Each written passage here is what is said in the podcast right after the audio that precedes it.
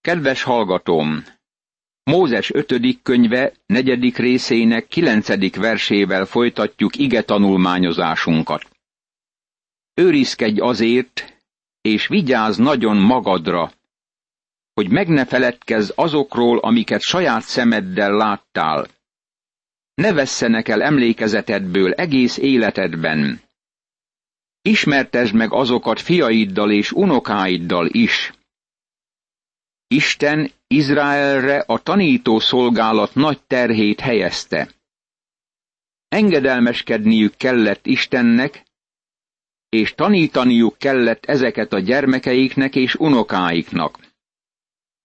Bármelyik nép legnagyobb vállalkozása a fiatalok oktatása. Valószínűleg bármelyik nép az oktatás területén val kudarcot. Figyeljünk meg népeket, amint sikertelenek éppen az oktatás területén. Nem az egyetemeket és az iskolákat kárhoztatom ezzel. Tudod, hogy hol van a probléma? Magában a családi körben. Isten megmondja ezeknek az embereknek. Azt akarom, hogy tanítsátok gyermekeiteket és unokáitokat. A tanítás területén az apa és az anya val kudarcot. Ez volt az a nagy felelősség, amit Isten ráhelyezett minden édesapára és édesanyára Izraelben. Barátom, ha gyermeket akarsz nevelni e világnak, akkor felelős vagy azért a gyermekért. Problémánk ma nem a külügy, és nem a gazdasági kérdés, hanem a problémánk a család. Isten felelősségre vonja az elvált szülőket, és a nagyon lefoglalt szülőket a világ csavargóiért, akik sohasem ismerték meg a szülői nevelést, szeretetet, törődést és kapcsolatápolást. Milyen nagy felelősség a szülői tisztség. Isten ezt nagyon világossá teszi Izraelnek. Amikor az a nép kudarcot vallott, akkor az odahaza következett be, és Isten megítélte a népet. Nagyon gazdag ez a fejezet. Most a tizenkettedik vershez akarok lépni. A tűz közepéből az Úr beszélt hozzátok. Szavának hangját hallottátok, de alakot nem láttatok, csak hangot hallottatok. Mózes 5. könyve, 4. rész, 12. vers.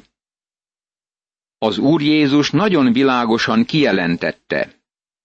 Az Isten lélek, és akik imádják őt, azoknak lélekben és igazságban kell imádniuk.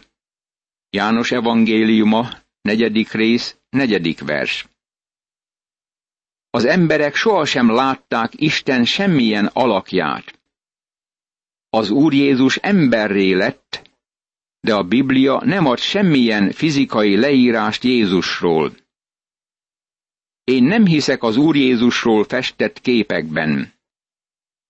Vannak ugyan emberek, akik úgy érzik, hogy Jézus arcképe segít nekik az iránta való hódolatban. Hadd mondjam meg neked, amit egy régi skót kommentátor mondott.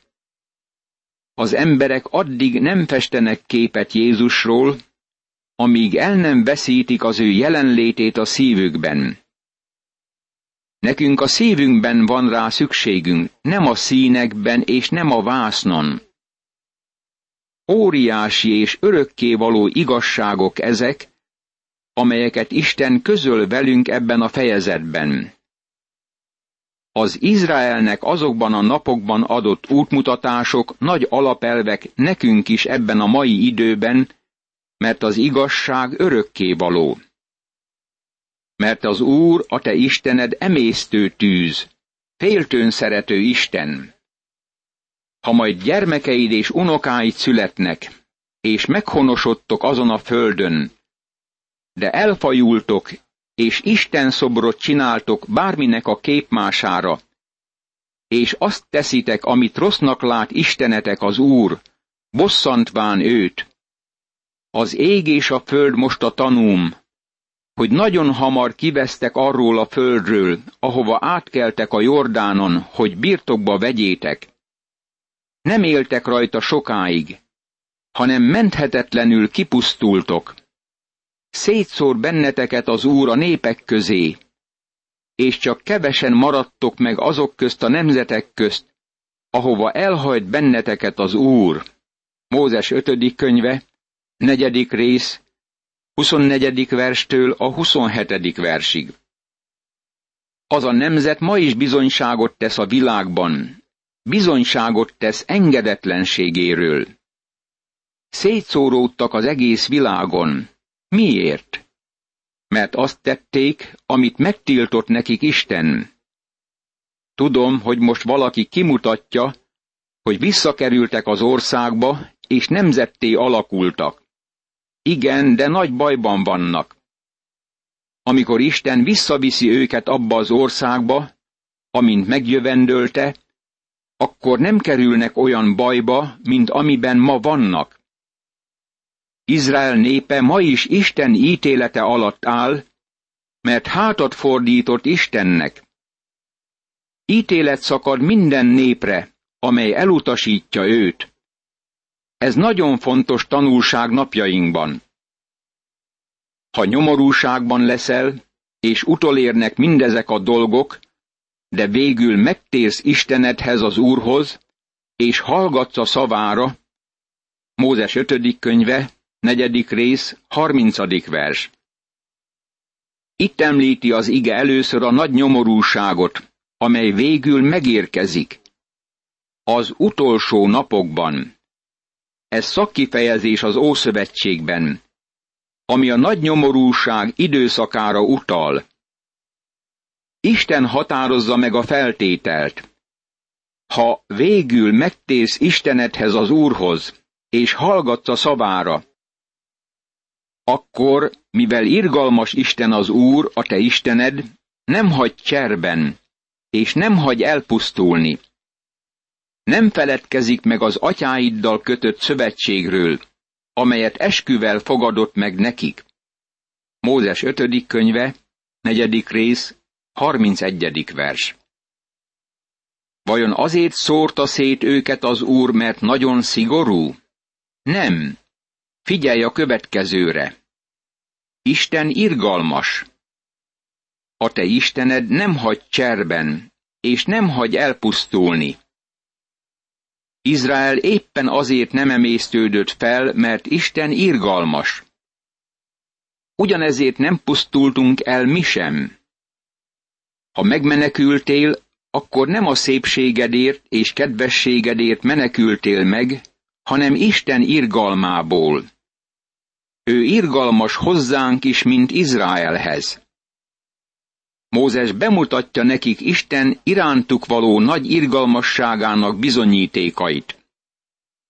Volt-e olyan nép, amely hallotta a tűz közepéből szólani Isten szavát, és mégis életben maradt, mint ahogyan te hallottad?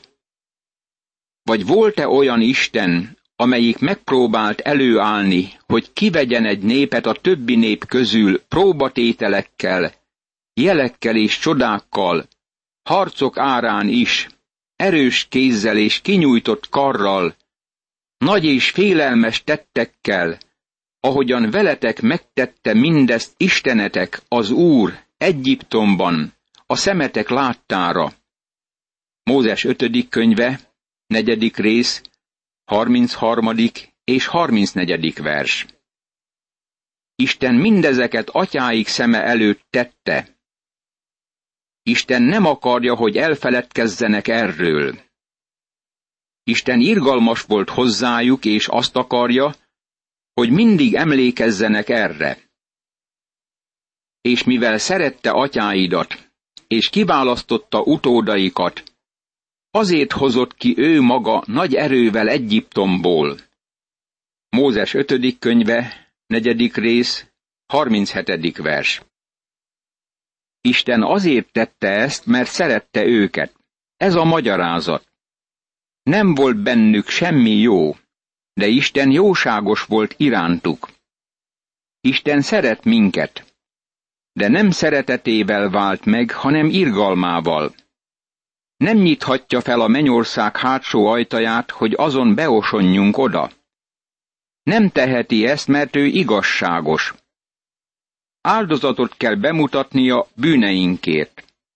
Szeretete küldte el Krisztust, hogy meghalljon értünk, és Krisztus eléggé szeretett minket ahhoz, hogy meghalljon, és ezáltal bocsánatot nyerjünk. A Biblia nem ezt mondja. Isten úgy szerette a világot, hogy megváltotta a világot. Ezt mondja. Isten úgy szerette a világot, hogy egyszülött fiát adta. Ezt azért tette, hogy aki hisz benne, el ne vesszen, hanem örök életet nyerjen. Ezt a törvényt adta Mózes Izrael fiainak, ezeket az intelmeket, rendelkezéseket és döntéseket mondotta el Mózes Izrael fiainak, miután kijöttek Egyiptomból. Mózes 5. könyve, negyedik rész, 44. és 45. vers. Ez Mózes második nagy beszéde. Újból elmondja a törvényt, és a hangsúly megint a szeretetre és az engedelmességre helyeződik. Az ötödiktől a hetedik fejezetekig találjuk a tíz parancsolat ismétlését és magyarázatát. Az a nemzedék, amely eredetileg hallotta a törvényt a sínai hegynél, már elpusztult. Csontjaik ott fehérettek kint a pusztában. Ennek az új generációnak, annak az Izraelnek, amely bemegy a földre, szüksége van arra, hogy a törvényt ismét hallja és megmagyarázzák neki. Mózes értelmezi ezt a pusztai tapasztalatok 40 évének fényében. Talán valaki azt mondja, hogy ez a Mózes második könyve 20. fejezetének a másolata. Csak nem másolata.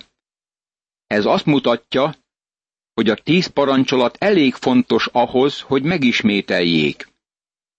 Ezek alapvető erkölcsi törvények. Mózes összehívta egész Izraelt, és ezt mondta nekik. Halld meg Izrael azokat a rendelkezéseket és döntéseket, amelyeket ma elmondok nektek. Tanuljátok meg, tartsátok meg és teljesítsétek azokat. Mózes 5. könyve, 5. rész, első vers. Itt van négy fontos lépés, amit megteszünk Isten igéjével kapcsolatban. Az első az, hogy meghallgatjuk. A második, hogy megtanuljuk és megismerjük, hogy Isten mit mond. A harmadik, hogy megtartjuk. Ez azt jelenti, hogy Isten igéje beíródik a szívünkbe. Emlékezz arra, hogy Dávid ezt miként fejezte ki. Szívembe zártam beszédedet, hogy ne védkezzem ellened. 119. Zsoltár, 11. vers. A negyedik az, hogy megtesszük. Nem csak a fejünkbe és a szívünkbe kerül bele Isten igéje, hanem vezeti a lábunkat és a kezünket is. Nagyon sokan mondják napjainkban, hogy a tíz parancsolat szerint élnek, és hogy ez az ő vallásuk. Ha megvizsgálod ezeket az embereket, mint ahogy én is tettem több ízben, rájössz, hogy ezen valójában azt értik, hogy mellette szavaztak, meghallgatták, és úgy vélik, hogy a tíz parancsolat nagyon jó. De bizonyára nem tartják meg és nem cselekszik azt. A törvény valójában olyan, mint a függő ón, ami meghatározza, hogy a fal mennyire görbén áll a függőlegeshez viszonyítva. A törvény tükör, ami bemutatja a szívünk állapotát. Ez reflektor a gépkocsin, hogy megmutassa a sötétségben az utat, és rávilágítson az előttünk levő kanyarokra. Isten nagyon világossá teszi, hogy ő nem az erkölcsi törvény megtartása alapján menti meg az embereket. Semmi hiba nincs az erkölcsi törvénykönyvben, a törvényben. hanem radikálisan nagy baj van velünk. Pál kijelenti a Galatákhoz írt levél második részének 16. versében. Tudjuk, hogy az ember nem a törvény cselekedetei alapján igazul meg, hanem a Krisztus Jézusba betett hit által. Ezért mi is Krisztus Jézusban hittünk, hogy megigazuljunk a Krisztusban való hit, és nem a törvény cselekvése által, mert a törvény cselekvése által nem igazul meg egy ember sem. Senki sem igazul meg a törvény alapján. Miért nem? Mert senki sem tudja megtartani a törvény cselekedeteit. Mi tehát a törvény? A bűnök miatt adatott, amíg eljön az utód, akinek az ígéret szól. A törvényt angyalok közölték közben járó által. Galatákhoz írt levél, harmadik rész, tizenkilencedik vers. Logikus föltenni a kérdést, hogy mi a célja a törvénynek. A válasz az, hogy a bűnökért kapta az ember a törvényt addig az ideig, amikor eljön a mag. Vagyis az ideiglenesen érvényes a mag megérkezéséig, és ez a mag Krisztus. Tehát a törvény nevelőnk volt Krisztusig, hogy hitáltal igazuljunk meg. De miután eljött a hit, többé nem vagyunk a nevelőnek alávetve. Galatákhoz írt levél, harmadik rész, 24. és 25. vers. A törvény nevelőként szolgált, szolgaként kézen fogott minket, és oda vezetett a kereszthez, ahogy a nevelő elvezeti a gyermeket az iskolába. A törvény visz minket a kereszthez, és ezt mondja. Kedves barátom, bűnös vagy, és megváltóra van szükséged. A törvény célja az, hogy bemutassa nekünk a megváltóra való utaltságunkat. A törvény jó, barátom, nincs kétség efelől. A törvény kijelenti Isten gondolatát. A törvény kijelenti, hogy mennyire hiányos az életünk, és szűkölködünk Isten dicsősége nélkül. A törvény kinyilatkoztatja, hogy mindenki vétkezett, és szűkölködik Isten dicsősége nélkül. Írd be ezt a törvényt az életedbe, és engedd, hogy Krisztushoz vezessen. Az Úr, ami Istenünk, szövetséget kötött velünk a Hóreben. Nem csak atyáinkkal kötötte meg az Úr ezt a szövetséget, hanem mi velünk is, minnyájunkkal, akik itt ma életben vagyunk. Mózes ötödik könyve, ötödik rész, második és harmadik vers. Isten nem Egyiptomban adta nekik a törvényt. A törvényt nem kapták meg addig, amíg ki nem mentek a sivatagban a Hórebig, ami a sínai hegy. A törvényt Izrael népe kapta. Szemtől szemben beszélt hozzátok az Úr azon a hegyen a tűzből. Én ott álltam akkor köztetek és az Úr között, mert ti féltetek a tűztől, és nem mertetek felmenni a hegyre. Így mondtam el nektek az Úr igéit. Én az Úr vagyok a ti Istened, aki kihoztalak Egyiptom földjéről, a szolgaság házából. Mózes ötödik könyve, ötödik rész, negyedik, ötödik és hatodik vers. Látható, hogy Izrael a bálványimádás földjén volt, amikor Egyiptomban lakott, és Izrael a bálványozás korában élt. Ne legyen más Istened rajtam kívül. Mózes 5. könyve, 5. rész, 7. vers. Az ember első bűne nem az volt, hogy ateistává lett, bűne az volt, hogy politeista lett. Sok Istent imádott. Például Bábel tornyánál az emberek felépítették a zigguratot, a tornyot. ennek tetején áldozatokat ajánlottak fel, nyilvánvalóan a napnak. A nap és a bolygók voltak az első tárgyak, amelyeket az emberek imádtak, amikor elfordultak Istentől. Az özönvíz után bizonyára nem imádták a mennydörgést és a villámlást, mert féltek tőlük.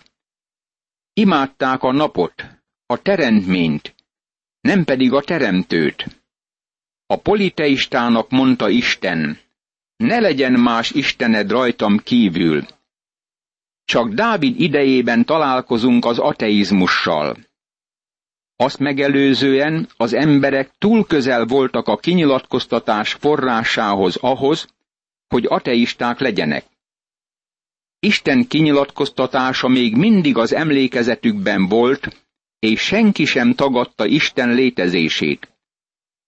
Dávid korában a bolond mondta ezt az ő szívében, hogy nincs Isten. 14. Zsoltár, első vers. Az a szó, hogy bolond, azt jelenti, hogy elmebeteg. Aki azt mondja, hogy nincs Isten, az elmebeteg, vagy pedig nem őszinte. Az első parancsolat nem is említi az Isten létezésével szembeni hitetlenséget. A parancs az, hogy ne imádjanak sok Istent. Imádkozzunk!